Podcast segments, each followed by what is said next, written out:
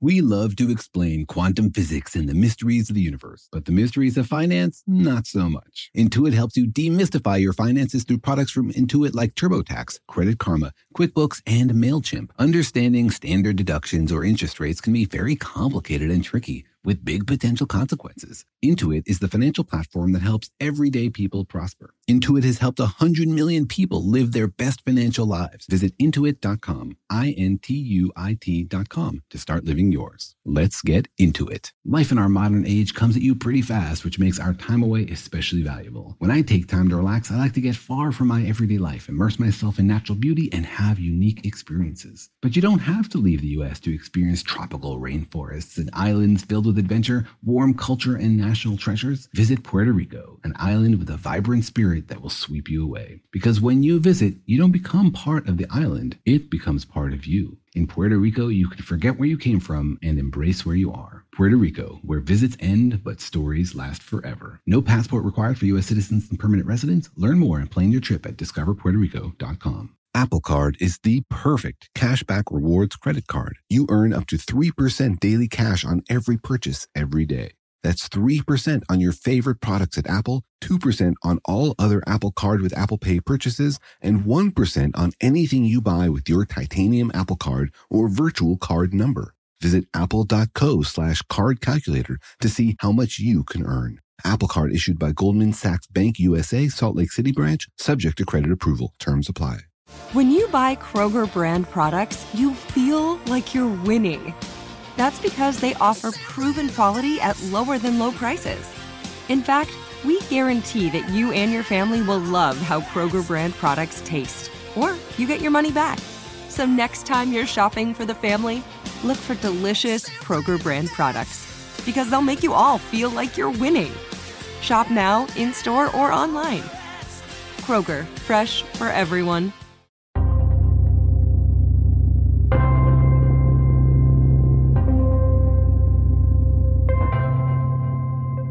So, Daniel, how much did it cost to find the Higgs boson? Hmm, well, do you want the answer in dollars, in euros, or in aircraft carriers? Is aircraft carriers a real unit of currency? Yeah, absolutely. The Large Hadron Collider, for example, cost one aircraft carrier. Awesome. That sounds like a good deal. and so, how much is that in dollars? It's about $13 billion per aircraft carrier. Okay, now it's sounding a little bit out of my budget. and that's exactly why we quoted in aircraft carriers. Actually, maybe we should have made the collider cost like 0.99 aircraft carriers to make it sound cheaper. Sold, I'll take two. did you want a plastic bag with that or did you bring your own?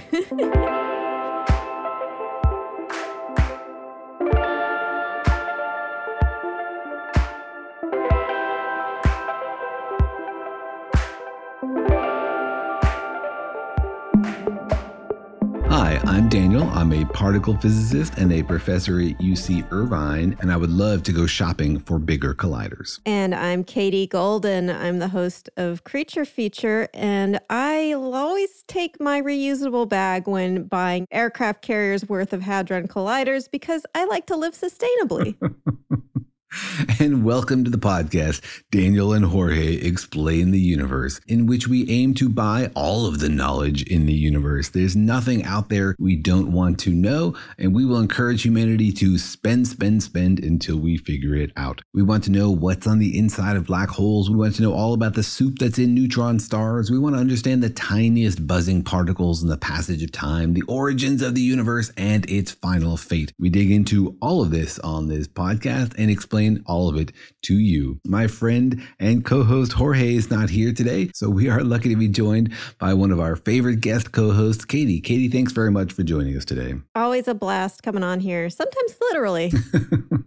so, Katie, what is the biggest thing you have put in a reusable bag? Ooh, that's a good question. I mean, I want to go with like a huge supply of toilet paper, is probably the most accurate answer. The heaviest thing probably be when I got like weights from the store and, you know, like exercise weights, and they're really heavy, and I'm carrying them back to my apartment. And I'm thinking, this sucks. This is so heavy. But then when I just lift them voluntarily, it's like, this is great. This is exercise. But when I had to carry them back, that's when it sucked. Well, I think that in our house, the thing that's most commonly put in bags are other bags. I don't know if you end up with the same scenario, but we have like bags stuffed with bags filled with other bags. And eventually we're like, why do we even have these bags if they're just to hold other bags? But you need bigger bags to hold the bags that are holding the smaller bags. It's like we're afraid we'll be caught out without the right size bag at some moment. So we end up just being like drowning in bags. I reorganized our garage the other weekend and I felt like it was about 50% just bags. Maybe that's the true sort of gray goo that's going to overtake the earth is bags and bags and bags. yes, I think so.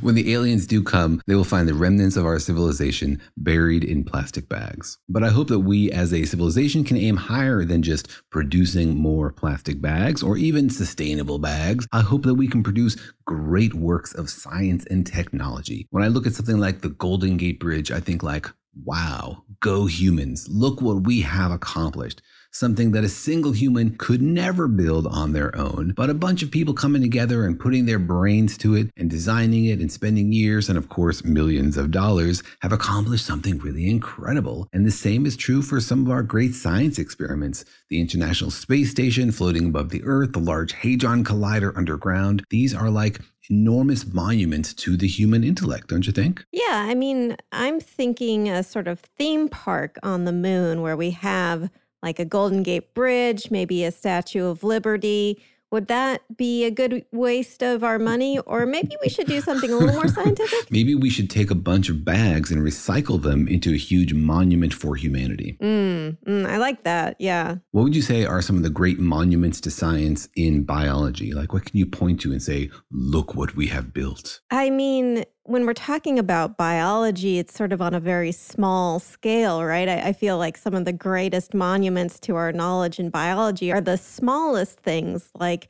our ability to make vaccines and to have these really precise surgeries. So, when it comes to biology, these really tiny little itty bitty discoveries are the most incredible. Things like a COVID vaccine, which can totally change the course of human history and save thousands or millions of lives, right? It is really incredible what biology has accomplished. Exactly, yeah. But with physics, sometimes you need to go big to even find the teeniest, tiniest particle, right? Like it seems like the smaller and more elusive the particle, the bigger the structure around it has to be to actually measure it. That's right. And that's the history of particle colliders. We started in the 50s with E.O. Lawrence in Berkeley building cyclotrons and these things, you know, like one or two meters around. So the electrons could get up to what at the time felt like very high energies. And then they just got bigger and bigger. And we had colliders all over the world. We had colliders in Chicago that were kilometers long. And now we have one in Geneva, which is tens of kilometers long.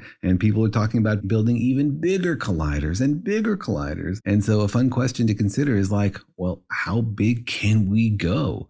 Should we aim for like solar system size colliders, galaxy size colliders? Are there aliens out there that have already built galaxy size colliders? Are we part of an aliens collider? You know, joking aside, there is a really fun mystery there because the Earth is bombarded by very high energy particles from space cosmic rays that nobody can explain. And one ridiculous but fun theory is that maybe it's pollution from alien particle physics experiments. Like somebody out there has built a ginormous collider and we're basically the beam dump. Is this an accident or maybe alien crimes?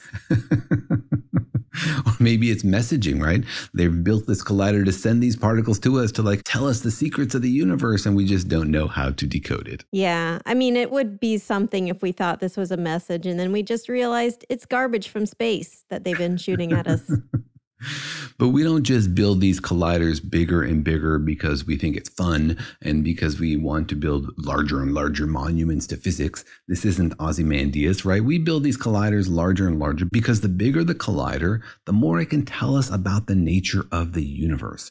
You can think about these colliders sort of like microscopes. The bigger the collider is, the smaller the thing it can see, the more it can peer into the nature of matter and tell us, like, what's really going on down there? What's inside the particles that we think are fundamental? Are there new particles out there? And so it's not just hubris. It's not just because we want to have a bigger collider than the next guy. It's because we really want to answer these questions about the universe. And it's sort of like the pinnacle of modern particle physics to build these huge cathedrals to investigation. Now, it is a little counterintuitive that they're so big because when I think about studying something small, I'm thinking of having to shrink down to the size of the small thing to be able to see the small thing.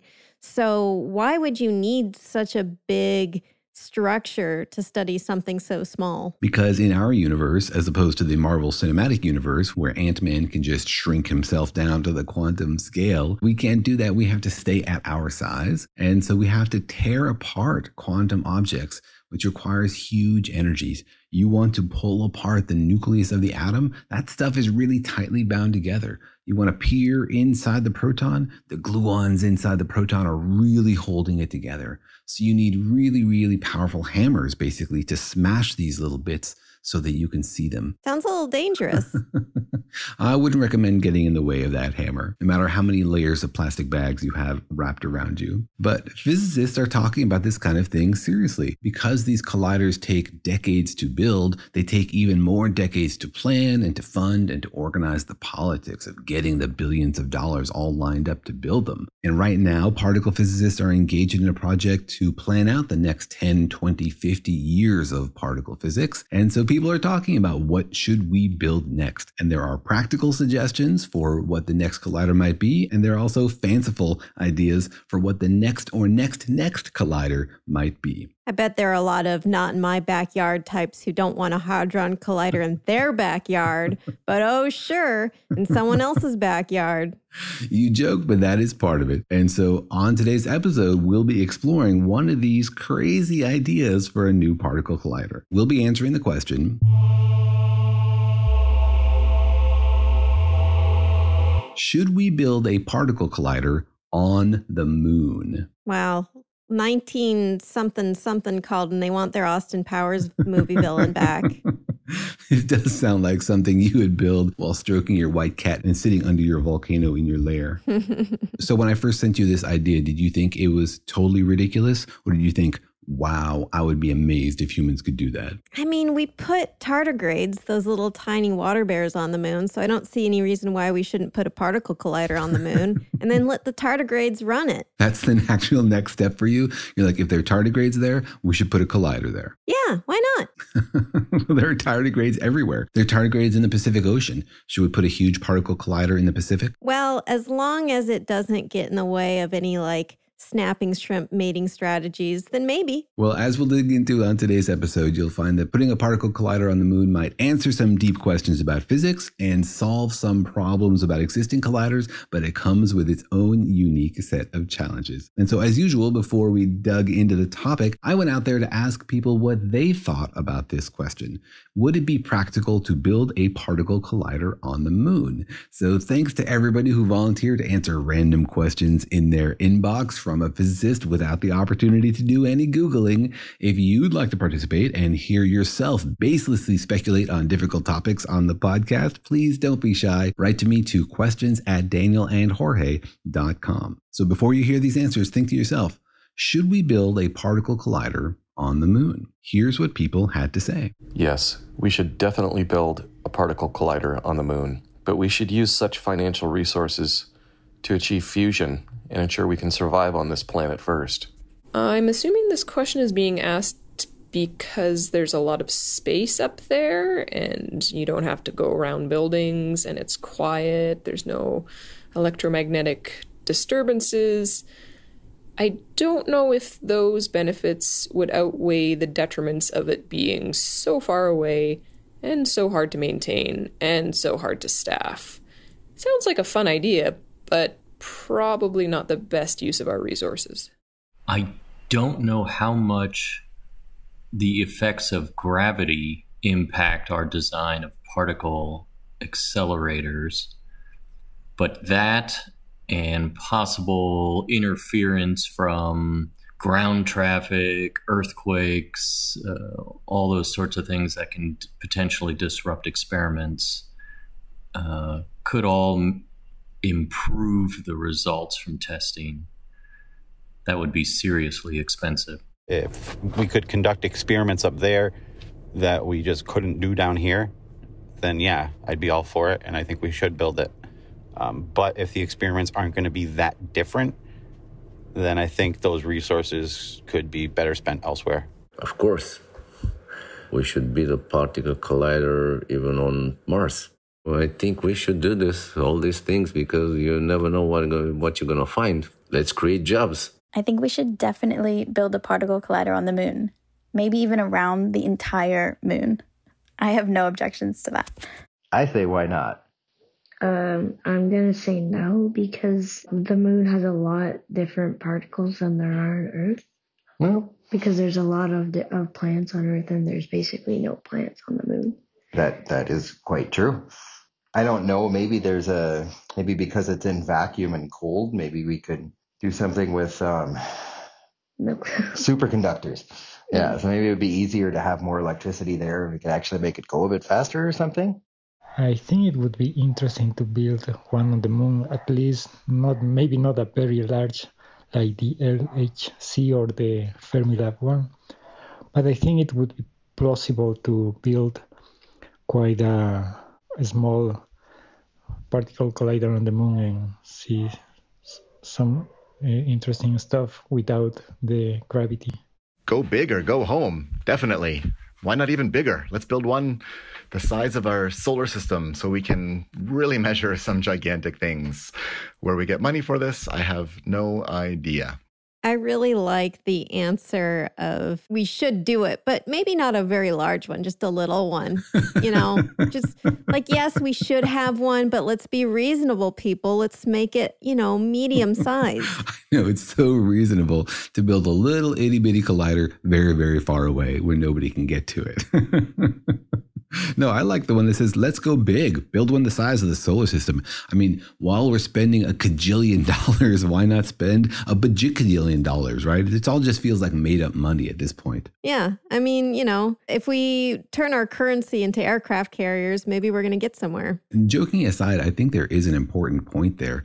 These things feel really expensive to us. Like, $10 billion. I mean, it's so much more than you and your entire family will earn your entire lifetime. I mean, I don't know what you've invested in, but I'm imagining you're not a billionaire. It just seems like an unimaginably vast sum of money, doesn't it? But it's not that much money on the scale of societies. You know, collectively, the financial power of a country is enormous. So that like $10 billion is a tiny blip in the US budget. It really is just like one more or one fewer aircraft carrier. You know, the US Congress spends $5 billion without even thinking about it too much. When you're talking about unlocking the secrets of the universe, we're like in the store where they sell the secrets of the universe and we have enough money in our pocket to buy it. We're just deciding not to because we want to go down the street and go to the aircraft carrier store instead. So these things really are achievable either by the US or by the global community. It's just a question of whether we want to do it. Yeah. And I feel the perhaps more important metric isn't necessarily money directly, but the idea of the carbon cost of things. So is it too much of a carbon cost to build something, or is the knowledge that we get from it worth that kind of, you know, exchange in terms of the amount of fuel we would need to get to the moon or something. But that's not really reasoning that we use often when we're building aircraft carriers. I don't think we think about, hey, the cost to the environment of this, but that would be my my only sort of concern in terms of the budget on uh, building a big thing. Yeah, that's interesting point. I wonder if Elon Musk is designing an all electric aircraft carrier, you know, Tesla's first aircraft carrier. Well, let's dig into the question. And I think maybe the place to start is to try to understand why particle colliders have to be so big. I mean, it's not just that we like to build big things, but there's a reason why these things are massive. Right. Yeah. So, this is what I want to find out more about because I think of a really tiny thing you know, what's with all of this extra space? Surely you don't need that much storage space for like a little quark, right? That's right. It's not about like having a big enough bag to hold a quark. It's about tearing that quark out of the bonds that it's held in. And there really are two different things that we want to do here, but both of them require a lot of energy. One is take the particles that we know and try to break them into pieces, like find out what's inside a quark. Is a quark made of smaller little bits, maybe strings or subquarks or quarkinos or whatever you would want to call them? I'm sure we should consult Jorge when the time comes. You know, what are they made out of? And what we've discovered in the last few decades is that as you go deeper and deeper into the atom, the bonds get more and more powerful, right? Like the bonds that hold an electron to the nucleus are very strong. They're much more powerful than gravity, for example, which is the force you deal with on an everyday basis. And the bonds that hold the nucleus together are the strong force which are even more powerful, which is why fission and fusion and nuclear power have so much capacity to release energy bound in the nucleus. So we suspect that as we go deeper and look inside the proton and then inside the quark, we'll need even more energy to tear that apart. The second reason we need a lot of energy in these collisions is that we want to make new stuff. We want to discover new particles we haven't seen yet. And sometimes those new particles are very, very heavy. Like the Higgs boson is 125 times as massive as a proton. So to make it, you can't just toss two protons together gently. You got to give those protons a lot of energy. It's the whole E equals mc squared thing. So the short answer is you want a lot of energy in your collider in order to answer the deep questions of the universe. So my understanding of atom smashing is somewhat limited to nuclear explosions. So when I think about smashing an atom, I think of mass destruction. How do you make a collider not explode? That's a great question. And that's not a question I've ever been asked before. Like, why don't we have a nuclear bomb every time two particles collide? That's a great question. But the answer is basically that we do. The thing is that we don't have a sustained reaction. So what happens is you smash two protons together, for example, and the protons collide and they get broken apart and the quarks inside them interact and you do get a massive release of energy, but the energy is like fairly small compared to a nuclear bomb. A nuclear bomb, you have like kilograms of fuel and the nuclear reaction starts and then it goes off in a chain reaction. So you have like you know 10 to the 26 protons all releasing their energy simultaneously in a very short amount of time. That's a bomb. If you have a single proton releasing its energy it's not actually that much energy just one proton. So the reason we don't have like nuclear explosions all the time is that we had to do one proton at a time, basically. I see. So you're really only in danger if you stand on the target area, probably with a bunch of warning signs around for you not to stand there. Yes, nobody should stand in the beam or near the beam. There is radiation produced in these collisions. You smash two protons together and a bunch of particles fly out at very high energy. And that's why these collisions are usually done underground like Large Hadron Collider in Geneva is about 100 meters underground, and that's enough ground to absorb all the radiation so nobody on the surface should feel a thing. And people down operating the collider, are they protected by lead or or some kind of shield? Absolutely. We surround the whole thing with concrete and with layers of lead, and the people who are operating it are usually actually up on the surface.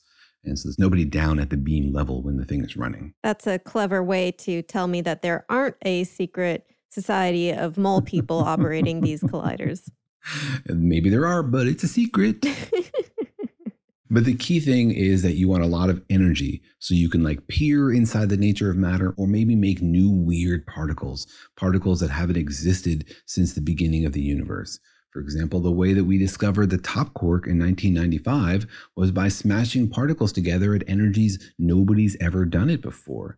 And because we created enough energy in one tiny little spot, we were able to turn all that energy into a new massive particle. The reason the top quark took so long to discover, decades of searching, was because it was more massive than anybody expected. So we had to put more energy into it than anybody expected. So we had to build a whole series of larger and larger colliders to get to those high energies. So when you're building this larger collider, I'm imagining sort of a an area where some kind of beam is focused. But to put it in very simple terms, because I'm going to need that to understand it, what is the shooty part? Like, how does the shooty part work? And what is it doing when it is sort of shooting this energy into into these particles? It's a great question. Colliders come in two varieties. There are linear colliders that are like a straight line where they accelerate the particles and smash them together, or particles come in the circular variety, right, like the Large Hadron Collider, where the particles go around a lot of times before they collide. And the advantage of the circular one is that you can push the particles many, many times to get them up to even higher speeds before they collide. So in a circular collider, what you have are little sections that push the particles. And these are just sections that have like electromagnetic waves that push the particles. The particles like surf on these electromagnetic waves. There are little RF cavities that have a lot of energy in them. And any particle that goes in there that has a charge, like an electron or a proton, is going to get pulled out the other side. So that's sort of the shooty part. It pushes the particles. We only really know how to do that in a straight line. Like we can't really make a bendy accelerator. We can make a little straight line accelerator. So to make an accelerator that goes in a circle, what you need are a bunch of these RF cavities, the shooty parts that give the particles a kick, and then you need something to bend it. So we have magnets. So these really powerful electromagnets will bend the path of a particle. So when a particle hits a magnetic field, it curves. That's why, for example, the magnetic field of the Earth protects us from particles from space because it bends them and deflects them away from hitting the surface. So a big collider like the Large Hadron Collider has parts that push the particles and then bend, and then push and then bend, and then push and then bend. And there's like 1,200 magnets all the way around this 33 kilometer ring. Wow. Don't get your computer near that thing. I've learned that. It'll wipe your credit cards in just a moment. But yeah, that's essentially the shooty part. And that's also why these things have to get bigger and bigger. Because if you want the particle to get higher and higher energy, you need more of those bits that push on it, that make it go faster. You know, imagine particles are going around the ring and each one is giving it a little kick. So, sort of like you're running through a room of your friends and everybody gives you a little push as you go by. By the time you get out the other side of the room, you're going really fast. And so, you want to go faster and faster, you need more of those things that push it. At the same time, the faster you're going, the stronger the magnets you need, or the more magnets you need to keep it going in a circle. So you can either have like really strong magnets, or you can have a really, really big ring. So it's like the world's biggest and most expensive game of curling. Shout out to all the Canadians who are listening. exactly. So you want higher energy so you can explore the universe more deeply and answer some of the big open questions. But the more energy you have, the bigger the collider has to be. So you have more of those pushy bits that make it go faster, and also so you can effectively bend it in a circle because you can go around many, many times that you can get your particles up to even higher and higher energies because you can reuse those pushy bits. And at the Large Hadron Collider, before the particles smash into each other, they go around that ring billions and billions of times. It's lots of laps before the end of the race for them. Wow. So, how long does it take for a particle to go around the loop a billion times? That's a great question. So, you know, these particles are basically going at the speed of light. It's like 0.99999 C, and they're going 33 kilometers. So it takes about one microsecond for a proton to go all the way around the ring. That's fast. It's pretty fast, right? 33 kilometers in a microsecond. That's the speed of light for you. But it goes around lots and lots of times. And actually, we inject the beam, which is like this little cloud of protons that whizzes around the collider. And the beam lasts for, you know, tens of hours before eventually enough protons have collided and the beam has gotten sort of diffuse that they dump it and they start again with a fresh beam. So an individual proton can be in the Large Hadron Collider for like a day, day and a half sometimes, which means it makes a lot of trips around. It's a lot of laps. Wow. Do you get to take home the stale protons after after work or is that not advisable? stale protons. That's a great question. I've never seen what they do with the used up protons. Um, I think they just smash them into a beam dump and nobody uses them. Yeah. They should sell them in the gift store, though. This proton was in the Large Hadron Collider. As long as it's not uh, radioactive. So, I want to talk some more about why we want to build bigger and bigger colliders, the secrets of the universe that we might unlock, and then why people are talking seriously or semi seriously about building one on the moon. But first, let's take a quick break. And I'm going to look up those used protons on the black market. The financial universe out there can seem like a vast place full of scary mysteries and exciting possibilities, but it can also be overwhelming to navigate, especially when you're first starting out in life. It feels sometimes like just one wrong turn could send you hurtling endlessly towards a financial black hole. But don't worry, you don't have to navigate the financial universe on your own. With the right tools, you can master the financial universe and chart your course with confidence. Intuit helps you navigate the financial universe through products from Intuit like TurboTax, Credit Karma, QuickBooks, and MailChimp. Intuit is the financial platform that helps everyday people prosper. Whether you're trying to manage your money or trying to run a business, Intuit gives you the confidence to take control of your finances so you can live your best life. Intuit has helped a hundred million people live their best financial lives. Visit intuit.com, I N T U I T.com to start living yours. Let's get into it. Apple Card is the perfect cashback rewards credit card. You earn up to 3% daily cash on every purchase every day. That's 3% on your favorite products at Apple, 2% on all other Apple Card with Apple Pay purchases, and 1% on anything you buy with your titanium Apple Card or virtual card number. Visit apple.co slash card calculator to see how much you can earn. Apple Card issued by Goldman Sachs Bank USA, Salt Lake City branch, subject to credit approval. Terms apply. You know that feeling after you've done a deep spring clean of your house when you realize, wow, how have I been living like this? It's kind of like how you feel when you find out you've been paying a fortune for wireless, while Mint Mobile has phone plans for $15 a month when you purchase a three month plan. Wow, how have I been affording all this? So it's time to switch to Mint Mobile and get unlimited talk, text, and data for $15 a month. Personally, I've used Mint Mobile and the calls are always so crisp and so clear. All of their plans come with high speed data and unlimited talk and text delivered on the nation's largest 5G network. So it's time to ditch your overpriced wireless and go with Mint Mobile's limited time deal for three months of premium wireless service for 15 bucks a month. To get this new customer offer and your new three month unlimited wireless plan for just 15 bucks a month, go to mintmobile.com slash universe. That's mintmobile.com slash universe. Cut your wireless bill to 15 bucks a month at mintmobile.com slash universe. $45 upfront payment required, equivalent to $15 a month. New customers on first three month plan only. Slower speeds above 40 gigabytes on unlimited plan. Additional taxes, fees, and restrictions apply. See Mint Mobile for details. Life in our modern age comes at you pretty fast, which makes our time away especially valuable. When I take time off to relax, I like to get far from my everyday life to immerse myself in natural beauty and have a unique experience. But you don't have to leave the United States to experience tropical rainforests and islands filled with adventure, warm culture, and national treasures. Visit Puerto Rico, an island with a vibrant spirit that will sweep you away. People from Puerto Rico are called Boricuas, but it's not just a name, it's a spirit, a flavor, a rhythm that you can only find in one place on earth. Puerto Rico. It's embodied by these proud, passionate people, and you'll feel it in every part of the island. When you bask in the warmth of the beaches, when you taste the love in the food, when you embrace the call of adventure, you'll find the Boricua spirit in yourself as well. Because when you visit, you don't become part of the island, it becomes part of you. You can forget where you came from and embrace where you are in Puerto Rico because your visit ends, but the stories last forever. No passport is required for U.S. citizens and permanent residents. Learn more and plan your trip at discoverpuertorico.com.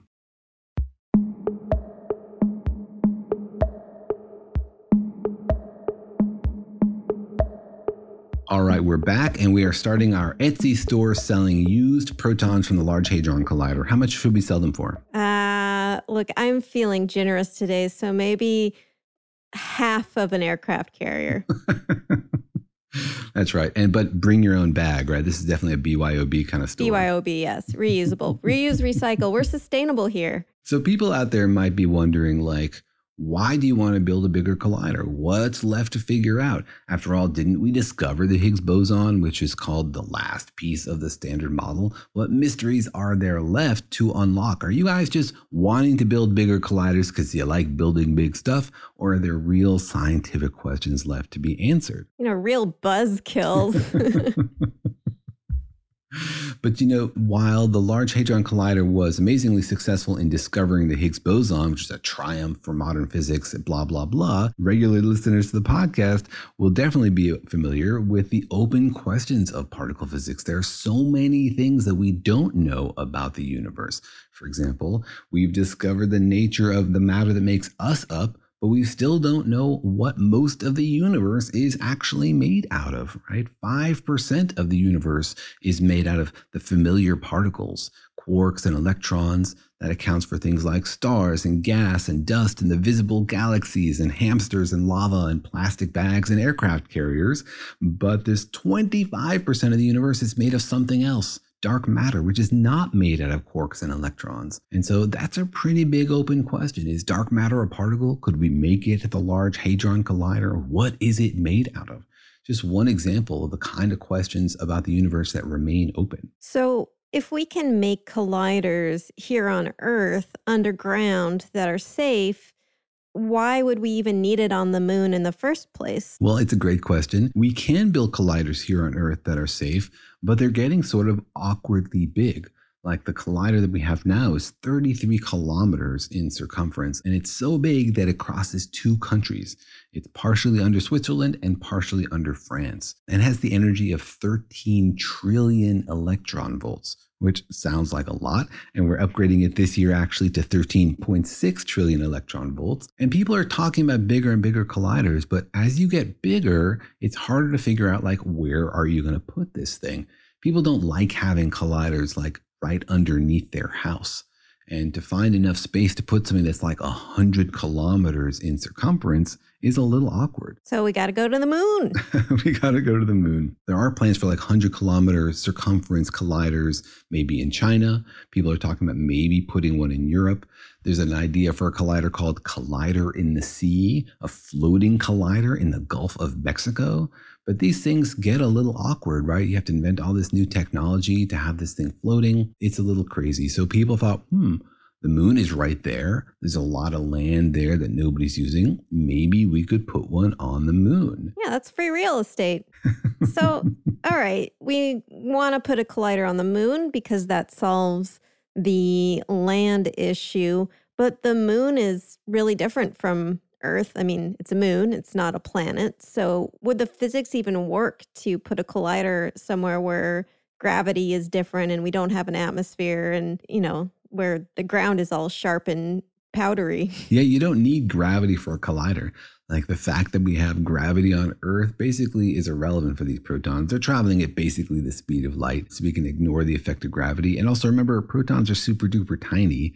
They have almost no mass compared to like an apple.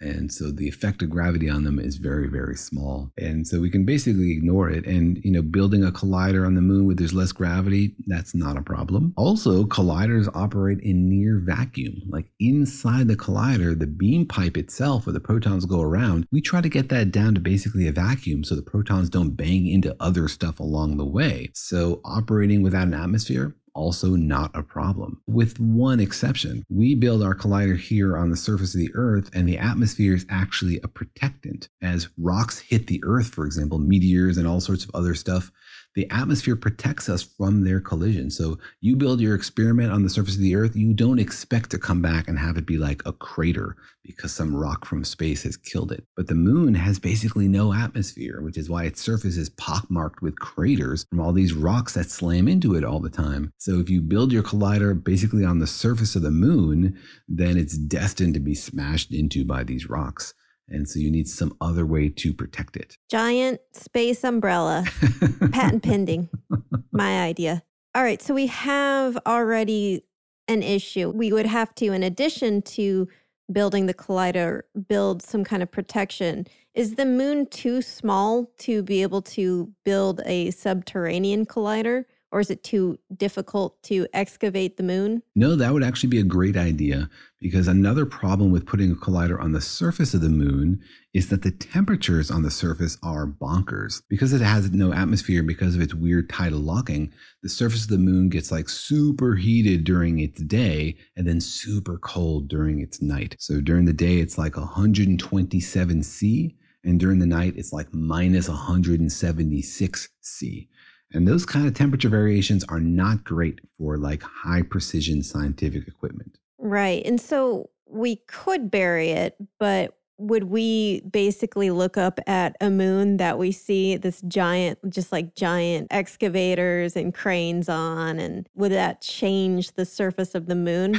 that would be cool though if you could see it from Earth. The idea is to build a collider just like a few meters underground on the moon because if you dig down like a few meters, the temperature variations are much smaller. It's basically pretty stable temperature wise, except for the surface. And so you bury this thing like a meter or two, and then you build it all the way around the moon, like a belt around the moon.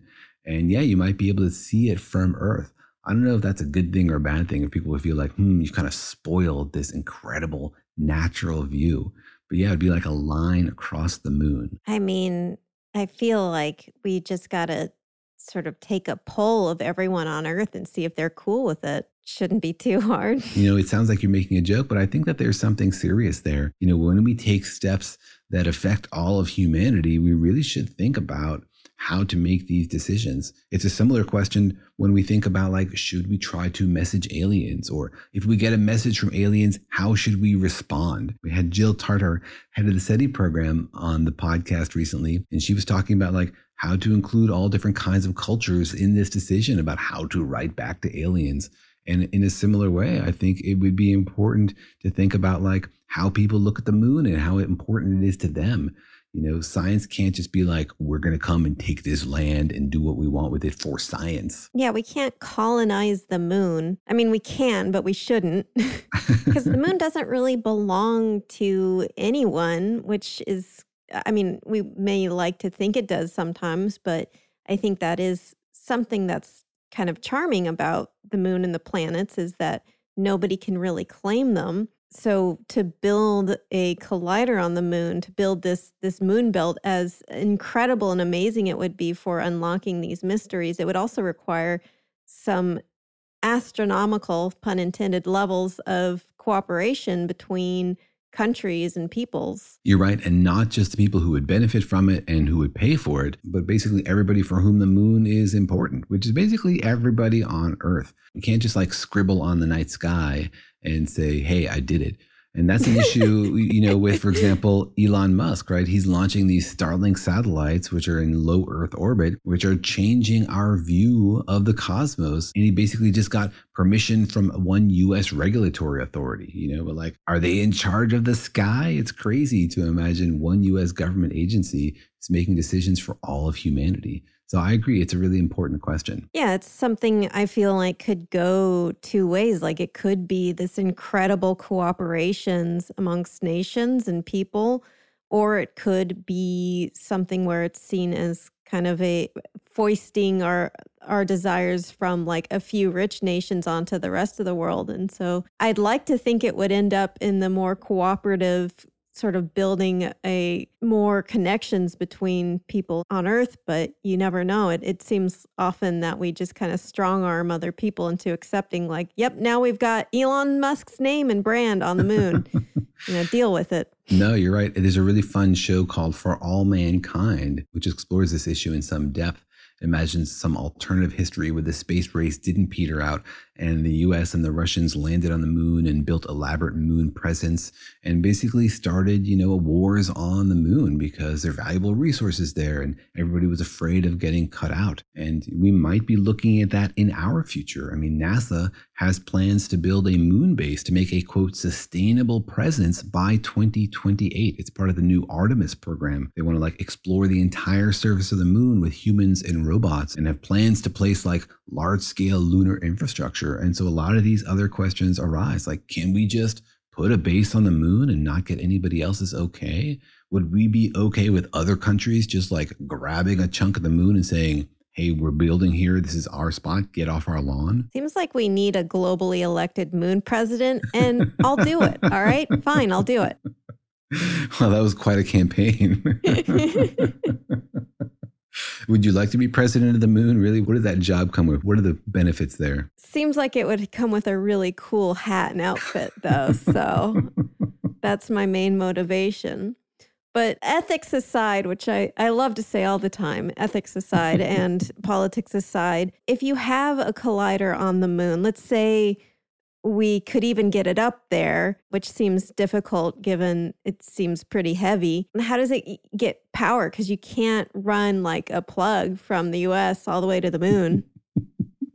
That's right. That thing would get so tangled up. Oh my gosh, it would be a nightmare. Have you noticed how every rope always gets knotted up? Like if you have headphones in your pocket, they come out, they're always knotted up. It's some like property of a string. Its most relaxed state seems to always be in a knot. Is this due to small particle behavior or is it pocket gremlins?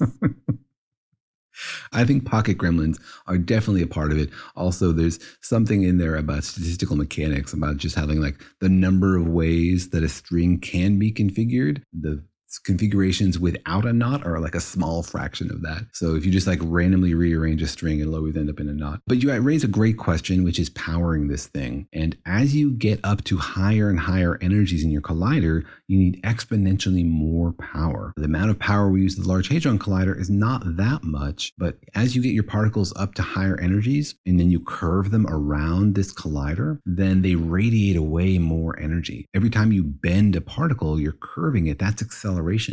And acceleration happens through radiation. Like when a particle wants to turn left, it can't just turn to conserve momentum, it's got to like throw something off in the other direction. It radiates a particle. So they lose energy. You need a lot of energy in those little bits that push it just to keep the particles at that energy. And for the Moon Collider, we're talking about energies a thousand times higher than our current collider, which is like terribly exciting from a particle physics point of view, like the kinds of things we could discover, but really tricky from a power point of view. So this thing would need about 10 terawatts of energy. That's similar to hearing the, the number like $100 billion. It essentially becomes meaningless to me because I can't conceive of 10 terawatts of energy. 10 terawatts is a lot. You know, for scale, the entire human population uses about 18 terawatts. Over a year or over a day, like, or in total? Terawatts is energy per second. And so it's like the rate of energy use. And so this thing would have a constant use of about 50% of the entire budget of the Earth all the energy we produce. So even if you could run a line from the Earth to the moon, it would not be advisable because you'd need to increase the Earth's energy budget by a huge It'd amount. Probably blow a fuse, right? exactly. That'd be a very thick cable. You'd just need one person trying to run their hair dryer, and the fuse would blow out on all of Earth. Exactly. And so people have thought about like, well, how could we power such a collider? Definitely, you'd need a power source on the moon. And one attractive thing to think about is like fission. You know, could you build nuclear power plants on the moon in order to power this thing? And, you know, getting into like the ethical issues of producing nuclear waste and storing it on the moon is a whole other rabbit hole we could even dig into because fission plants are not even practical. Like all the fission plants we have currently produce about 400 gigawatts of energy. So you'd need like 50 times the amount of fission power plants we have operating now on Earth suddenly running on the moon. I mean, it just seems impossible, right? But there's got to be other types of plants that you could have on the moon, right? Absolutely. And one thing that the moon does have is a lot of sunlight.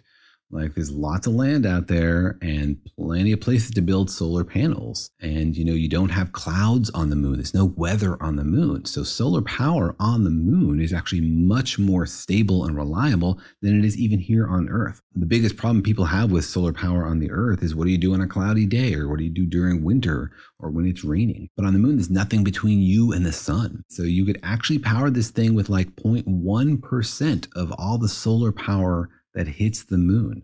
So it's like a set of solar panels about the size of Delaware power this thing. Okay, so as long as we're okay with seeing Delaware on the moon all the time, we could probably power a, a, collider. Exactly. And you wouldn't want to build it in just one spot because then part of the time it would be in darkness. The idea is to build the collider in a big ring around the moon and then to cover it with solar panels. So you have like a big ring of solar panels around the moon. So part of it is always in the sunshine. Could we make it like a smiley face? Because I think that might sell it better to the people of Earth. I'll put that in front of the committee. I think that's a great idea.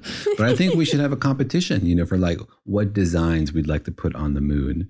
You know, maybe a spiral would be good. We should have all the artists of the earth contribute. All right, so let's dig into a little bit more about the practicalities of how to actually build this thing on the moon, what we would build it out of, how we get the materials there. And then let's talk about what we might learn from it and whether we think it's a good idea. But first, let's take another quick break. I'm going to draw up some plans for the shapes I want to see on the moon.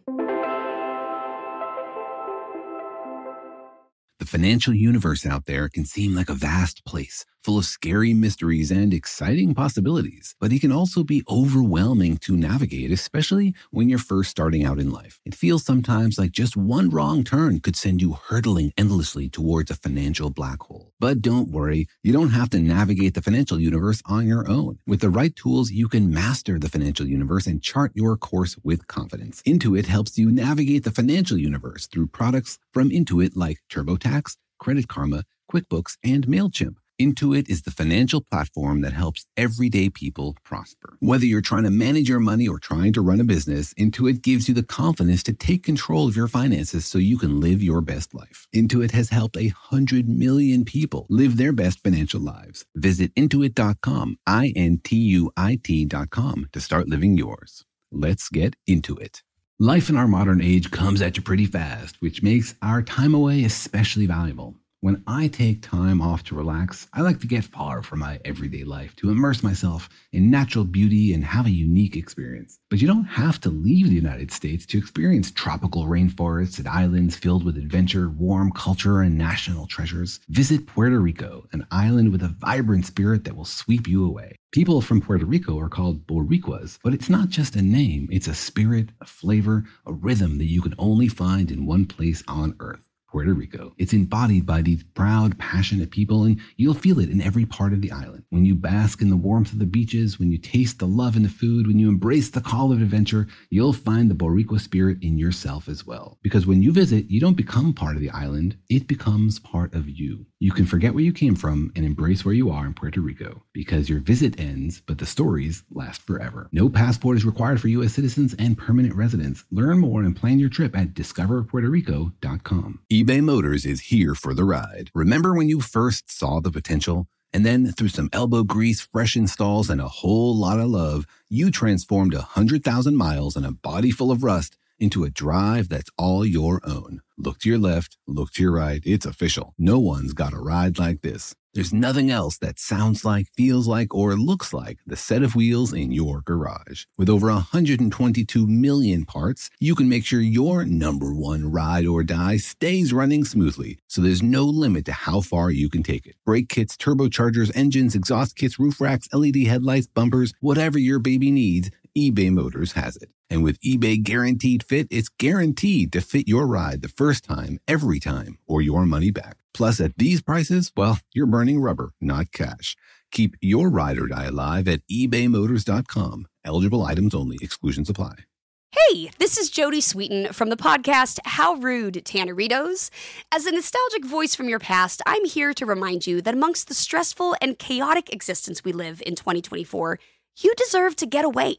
It's time for a vacation, no matter when you're hearing this. And let me tell you how you'll get there. The 2024 Hyundai Santa Fe. Want to bring the family to the mountains with the Santa Fe's available HTRAC all wheel drive? Well, it's got standard third row seating and available dual wireless charging pads for the kids who just want to stare at their phone and not talk to you. You know what I mean. Visit HyundaiUSA.com or call 562 314 4603 for more details. Hyundai, there's joy in every journey.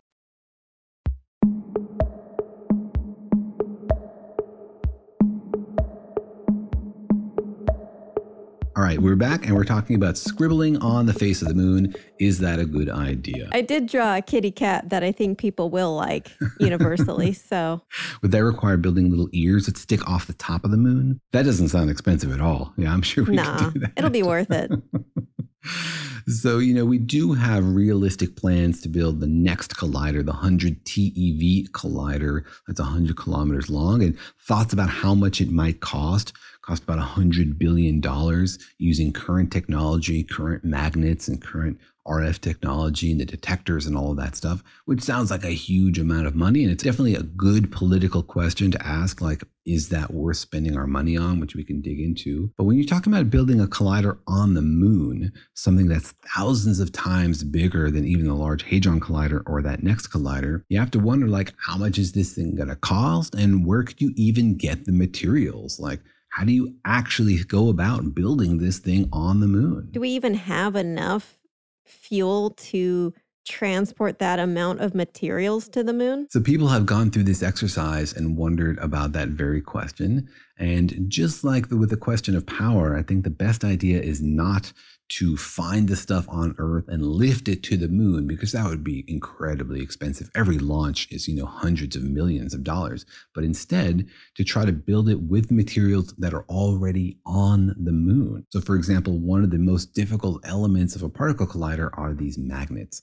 Magnets are hard to build and hard to make powerful. And so we tend to use superconducting magnets, magnets that have very, very low resistance. So they have very, very high magnetic fields when you power them with electricity. But a lot of these use rare earth elements, things like gadolinium or yttrium or other elements I don't even know how to pronounce.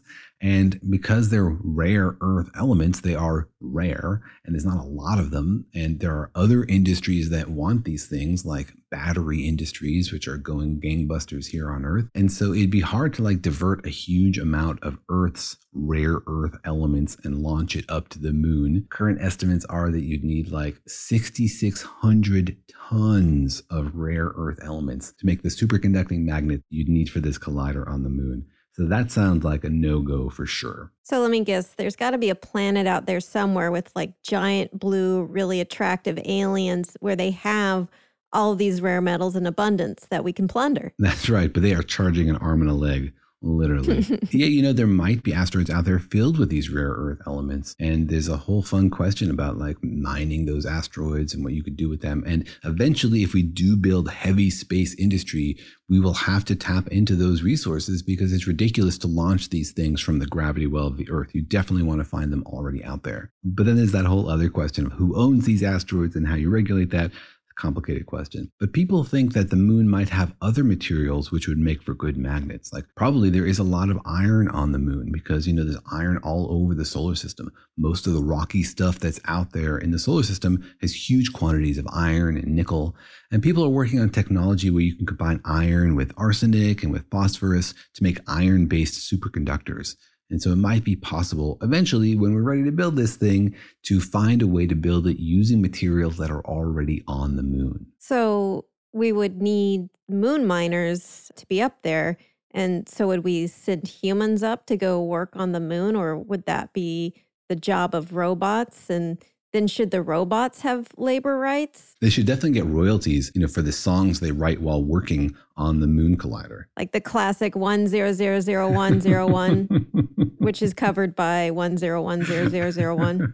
exactly. That has got quite a beat. No, it's a real question. You know, we're talking about building lunar infrastructure anyway.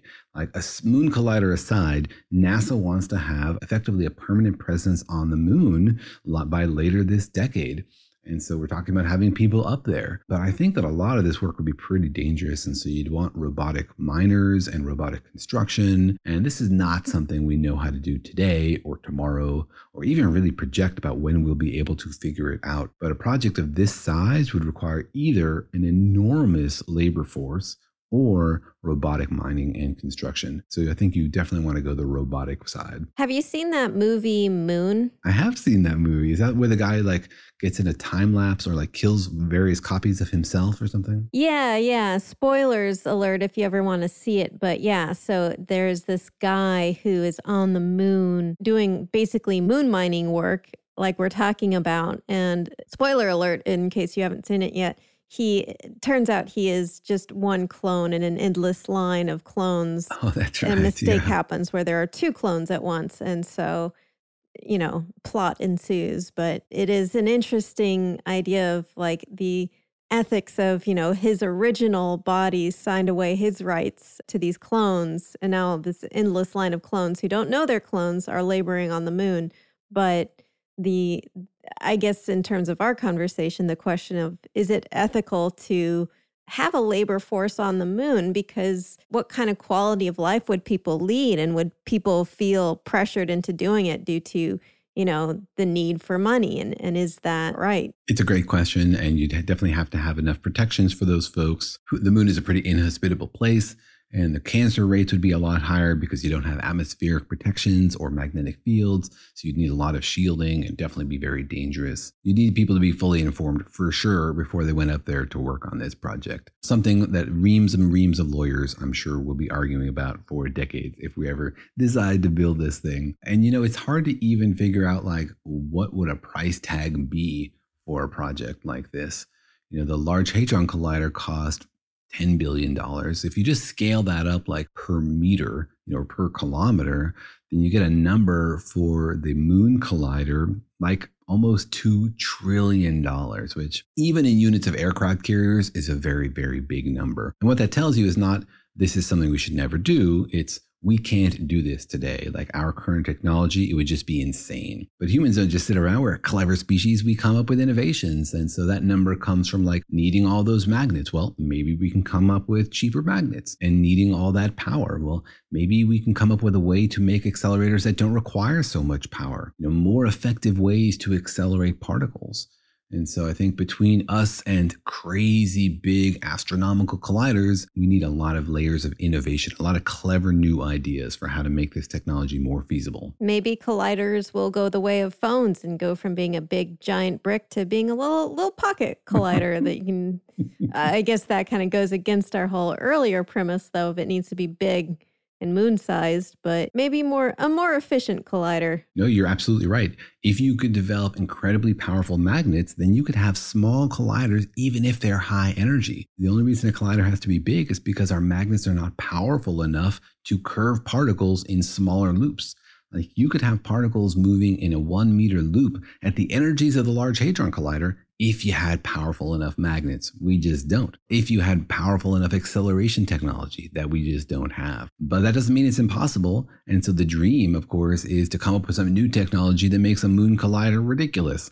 So you can have your own tabletop large hadron collider, or you build one the size of a tennis court that has the power that we're talking about for a moon collider. That would be fantastic. And I think, you know, a moon collider is a pretty ridiculous project. And the real way forward is to push hard on these technologies and try to innovate there and to make the next layer of energy accessible with better technology rather than just bigger. I like that.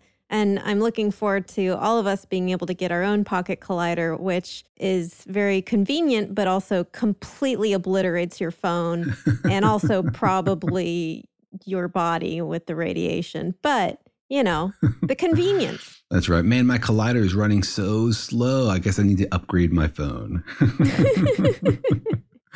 but I do think that these projects are important, even though they are currently expensive, even with our current technology. You know, there are questions out there that we just don't have answers to, but that we could get.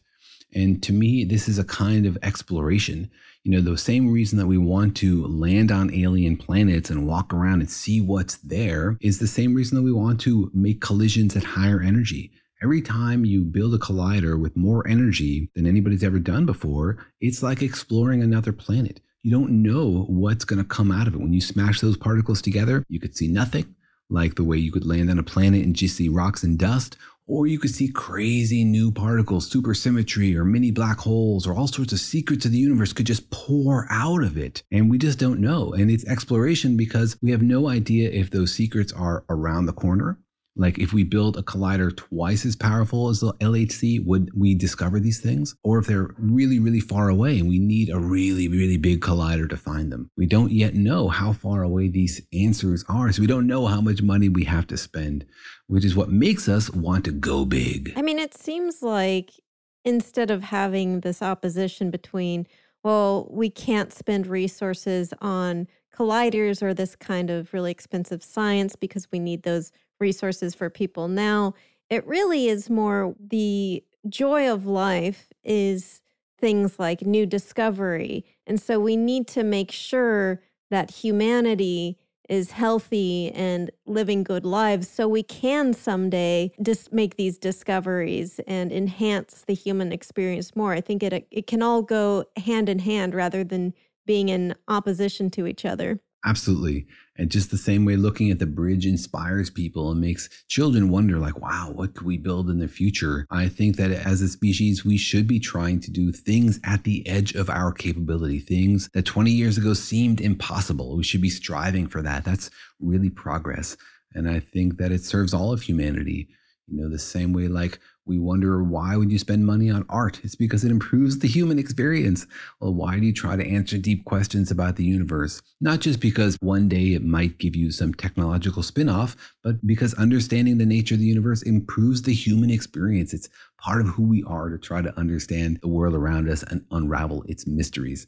So I totally agree with you. And it's not a question of like, should we spend our money on this or that?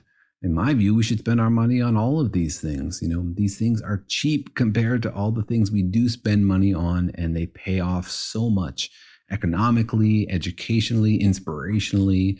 It's definitely worth the investment. So if you are out there and you have rivers of money you could divert somewhere, please send some money to science. It pays for itself. Less, fewer giant hammers for war, more giant hammers for smashing atoms and studying them. Wow, that sounds like a good campaign slogan for running for president of the moon. Yeah, would you endorse me as for president of the moon? I'll wear a really fancy hat. Well, you put me on the spot, but yes, absolutely. I will back your candidacy for presidency of the moon, and I'm looking forward to the first debate among the candidates. Going to be between me and super intelligent tardigrades on the moon. wow. They ask a lot of good questions. All right, so thanks very much for joining us for this fun exploration of a crazy idea of building a particle collider on the moon. I think all in all, it's something which we could do, though it would be massively expensive without innovations, but it's not clear that it's something we should do. There are lots of ethical questions and questions about how to best spend our resources. But what is clear is that there are a lot of big mysteries out there in the universe, and with just a little more ingenuity and a little bit of effort and a little bit more resources devoted to science, we could actually get answers to some of them. Thanks very much, Katie, for joining us. Uh, let us know how your campaign for President of the Moon goes. Thank you so much. And I will let you know. I'll probably need about $100 billion in donations before I get there, but I'm sure it's achievable. All right. We'll let you all know when Katie's website is up so you can send her some donations. Thanks again for joining us. Tune in next time. Thank you for having me. Bye, guys.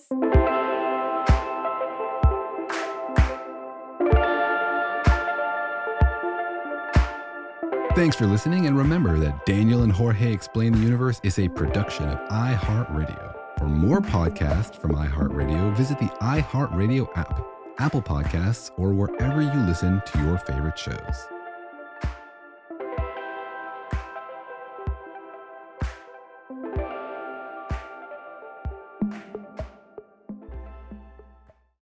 Life in our modern age comes at you pretty fast, which makes our time away especially valuable. When I take time to relax, I like to get far from my everyday life, immerse myself in natural beauty, and have unique experiences. But you don't have to leave the US to experience tropical rainforests and islands filled with adventure, warm culture, and national treasures. Visit Puerto Rico, an island with a vibrant spirit that will sweep you away. Because when you visit, you don't become part of the island, it becomes part of you. In Puerto Rico, you can forget where you came from and embrace where you are. Puerto Rico, where visits end but stories last forever. No passport required for U.S. citizens and permanent residents. Learn more and plan your trip at discoverpuertorico.com. Hey everyone, this is Jodie Sweetin from the podcast How Rude, Tanneritos.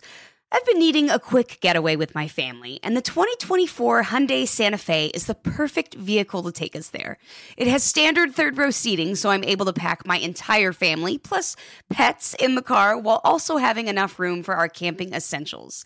Available HTRAC all wheel drive will get us through any dirt trails, and available dual wireless charging pads will ensure we never have to worry about getting stuck with a dead phone in the middle of nowhere. Visit HyundaiUSA.com or call 562-314-4603 for more details. Hyundai, there's joy in every journey. If you want to level up your marketing and business knowledge, look no further than the Marketing School podcast, hosted by Neil Patel and yours truly, Eric Siu. It is the number one marketing podcast on Apple and number 15 on business in the United States. Now, if you want to listen to interesting conversations with operators that have been there, done that, also with other interesting guests, then listen to Marketing School every weekday on the iHeartRadio app, Apple Podcasts, or wherever you get your podcasts.